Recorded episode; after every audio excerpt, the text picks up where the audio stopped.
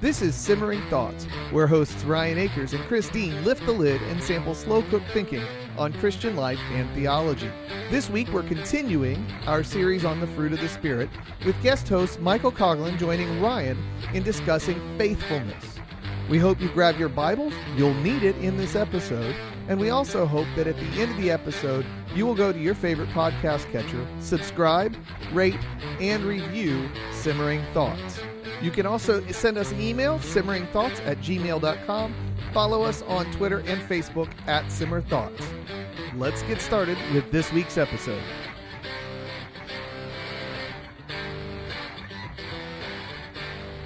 You know, when big stuff happens, I know who to I know who to lean on and where where to lean.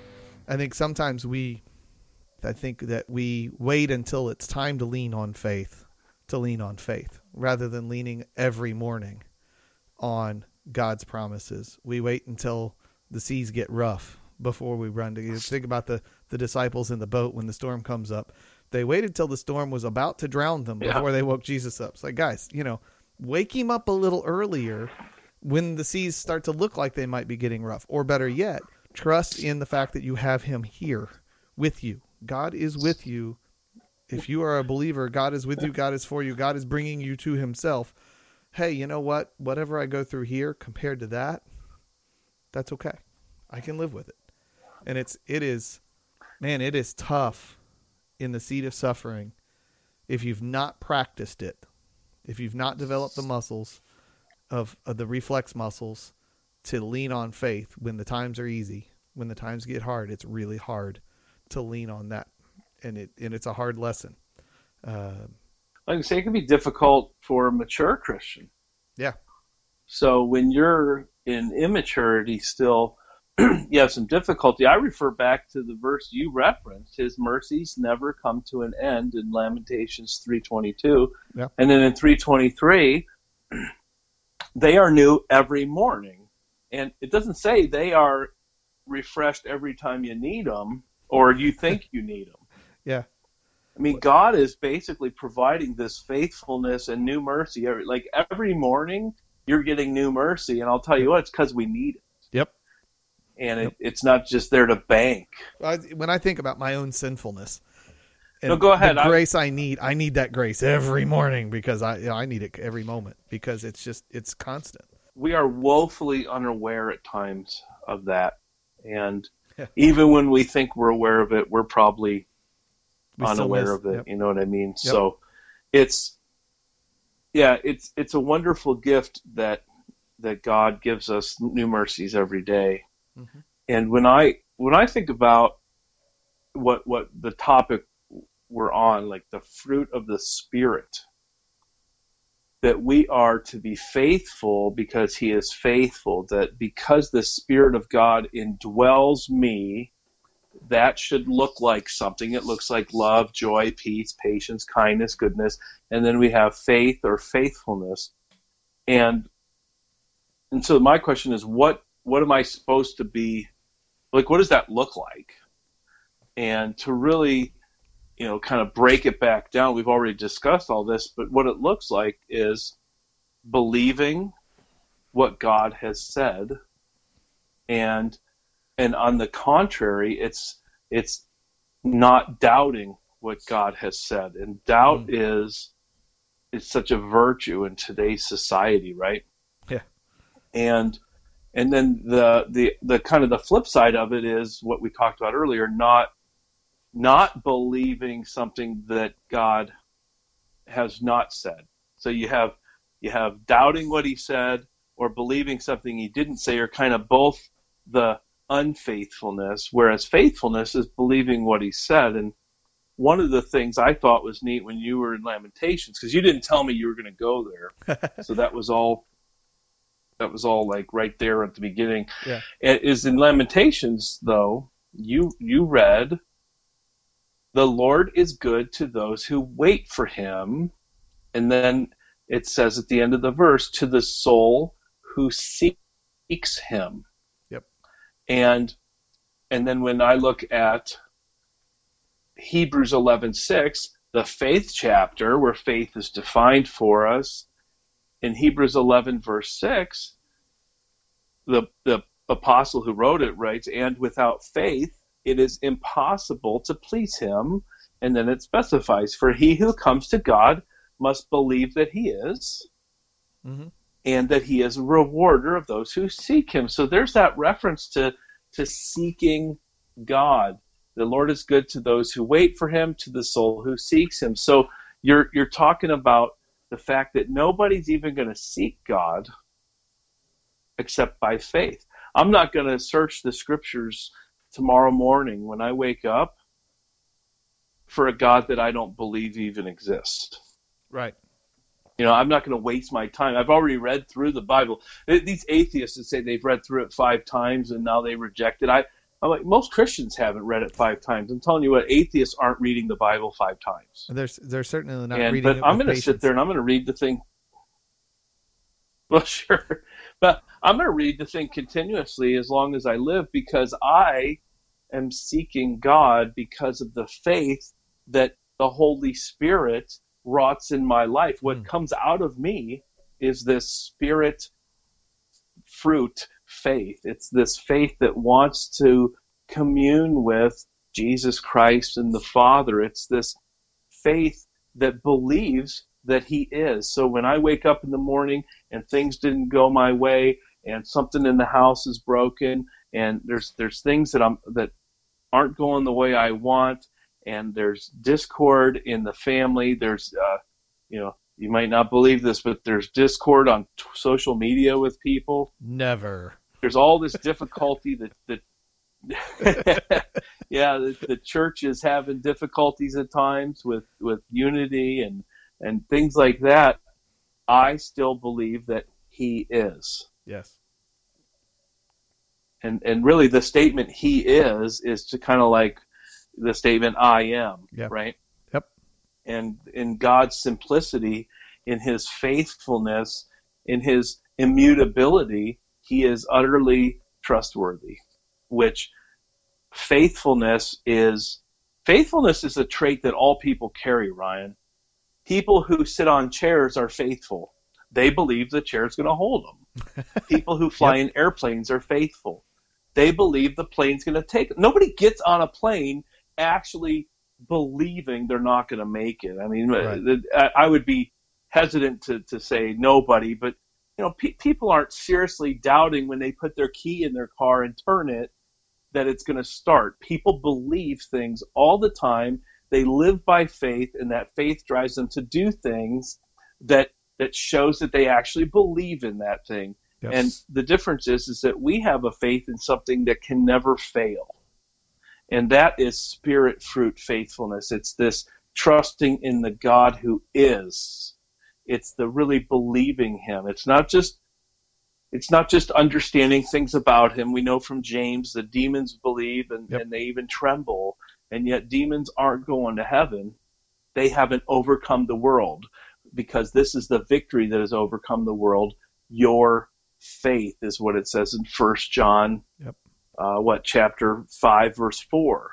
And so here's the key: is that we have a faith that the Spirit of God gives us, and I like it's almost as if I do all I can to crush it sometimes and quench the Spirit in my flesh. Yeah. And so I just I try to pray that the Lord would continue to work in me. Do you have that experience?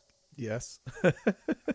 it's it trying to trying to walk in faithfulness for me. I, I find that there are some aspects of it that are easy, um, and some aspects that are more challenging. I actually have an easier time with the big things, and being being faithful in big moments. Maybe I should say it that way, than with the day to day to day to day the the the the constant. And I think part of that's just the way I'm wired. I, I'm one of those ADHD types that that it's it's what's in front of me right now is what I'm able to focus on, and it's that long term thinking and the the routine and habit of life is what I struggle with. Um, you know, as we were talking about it, it's a minute ago, I was thinking through. Uh, you had mentioned that that you know without the faith, we're just kind of we're we're we're just kind of floating along, and and it brought me in my mind uh, in a in a pair of passages that work together. Uh, and the first one is thinking about uh, James, and as he's talking about that that we come to God in prayer and that we need to pray faith with faith and not doubt. Uh, because when you fa- when you have doubt, you're like something in the ocean just being pushed here and there. It's like a jellyfish. You have no control over what you're doing. And think about Psalm one with the picture of the one who is faithful being rooted by the stream. And that idea of, of having those those roots and being solid and secure next to the source uh, as opposed to being floating along in in the world and just kind of whatever whatever wind happens to blow takes you wherever you happen to go. Uh, that that's not a very faithful life, and that's I think sometimes we catch that in the world, and we we kind of we, we get it when we're out in the world, and we bring it back with us into into our uh, churches, and and there's a lot of places where churches are experiencing the fruit of faithlessness uh, where there the consequences of not having a rooting in faith is is shows up in day to day activities of the church. It shows up in the worship service. It shows up in ministry. It shows up in uh, how they work with each other and how they they work together as a body. And I think we see a lot of harm done by not being grounded on who is God and and not being grounded on trusting in that rather than trusting in what we can accomplish on our own or accomplish by using God for our purposes. And uh, it, you know, that those consequences, personally and corporately, are just drastic, and and you see them so quickly uh, that when when we leave aside who God is as we decide to do something as a body or as we as as we minister to each other, if we're just ministering in the flesh, we, there's some serious consequences that come to that. Well, and and you you brought up the beginning of James, and I want to share a story. It's actually a story I shared with you this morning. Yep. And and it, it, it's it's one of the things that actually brings my wife and me great comfort in the situation we have right now. Uh, so first, if you, if you look at James 1 verse 2 count it all joy my brothers when you meet trials of various kinds for you know that the testing of your faith produces steadfastness or in a sense patience.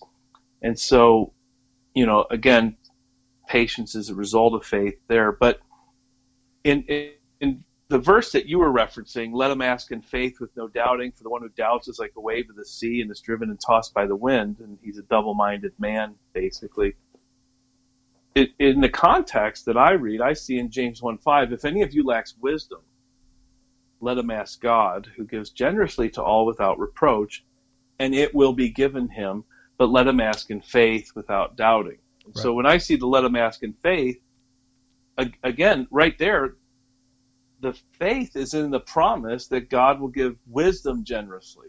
Yes. Without reproach. It's not a blind ask things in faith. I think sometimes people can misuse that verse, but right. What I wanted to share though is for the Christ for the Christian. and I think you agree with me there. Yes. For definitely. the Christian who who, who is is a new Christian, uh, you're going to have your doubts and you're going to have your things you believe wrongly. Okay, so as you mature, we want to always get to that point where we're just counting on God's promises. But for the Christian, the idea that God cannot fail and and that you can can can act faithfully is actually very liberating. And one of the ways it's it's liberating is that there are so many decisions that we make regularly that there is no Bible verse that says thou shalt not do that or thou shalt do this. Where you know, you got to wake up and decide if you're going to put sugar in your coffee or not. You know, there's there's thousands of decisions on a daily basis where you would think to yourself, well, this is kind of a non-God decision. This is just a decision I'll make. That's kind of the way you think about it. But to the mature Christian who wants to be faithful, really everything you do is in God's economy. Everything you do is somehow subject to God as ruler of the universe who sent his son into the world to suffer and die on a cross and then be raised again so that uh, Mike Coughlin could have eternal life. And I owe him every fiber of my being, every moment. His commandment says, love him with all my heart and soul and mind and strength. And so, so the story I wanted to share is that my wife and I recently bought a house. And we sold our house and we bought a new house and we moved and it's all done and here we are. And I have been having difficulty with the situation because we spent more money than we were spending before. And there were some very good reasons why we thought this was a good house. Uh, we could see the Lord um, providentially arranging some things in ways that were a little bit unexplainable. But as I as I told you earlier, I don't. I'm not kind of reading the signs or omens here just because things seem to work out well, I'm not going to say it must be the Lord's will, but where where everything's very liberating for me, Ryan, is is when I read a verse that says, "If I lack wisdom, let him ask God, who gives generously to all without reproach, and it will be given him." Well, you know what? I prayed for wisdom about this decision, maybe more than I've prayed for wisdom about anything in my Christian walk. Mm-hmm. I was so unsure of what to do because again, this this was a I think people might call it adiaphora. It really I could have bought a house or not. Neither was sin for me, and I have a confidence that not because uh, the home purchase was free of difficulty or anything like that, but I have a confidence that because I sought wisdom from God and he promises to give it, and that I didn't doubt him, and that I sought counsel from other people. I did the wise things before you buy a house. Yes. And so I have some confidence that this was in fact, you know, a good decision. And I'll even go so far as to say this was a faithful choice for me. My wife and I made a faithful decision because we we believe that this change we made is a way to glorify God uh, eventually, and um, you know by the way we'll use this home. And so there's a lot of liberty that you get because I don't have to be afraid right. that I made a bad decision because a I can I can somehow trust. Hey, I was faithful. I prayed for wisdom. I tried to do what was wise, and then at the same time, I could make the worst decision in the world. And Romans eight twenty eight is going to still hold true. Yep. God is going to still work all things for the good of all his people and ultimately for his glory, which is what's most important anyway.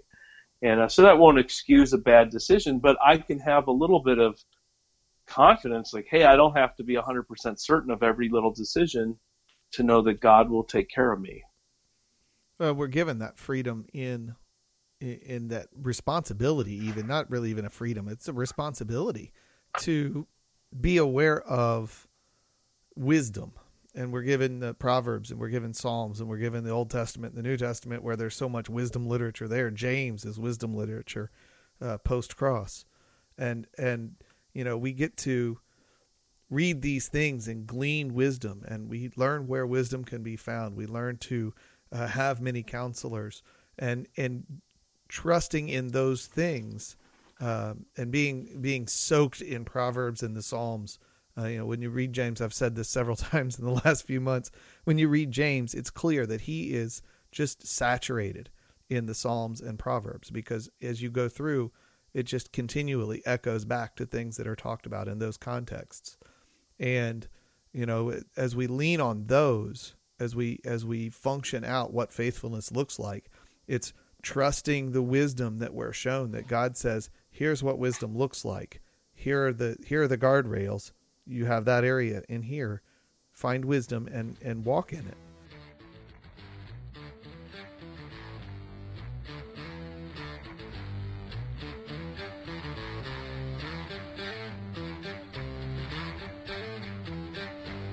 That's all we have for this episode of Simmering Thoughts. Thank you for listening. We hope you will go to your favorite podcast catcher and rate review, and subscribe to Simmering Thoughts. We hope you will share the episode also with your friends, both on Facebook or Twitter or any other means that you have. We would love to interact with you as well. Please send us an email at simmeringthoughts at gmail.com or through Facebook and Twitter at Simmer Thoughts. We pray that we have been an encouragement to you, and we pray that the Lord will keep you and bless you. Have a great week, everyone.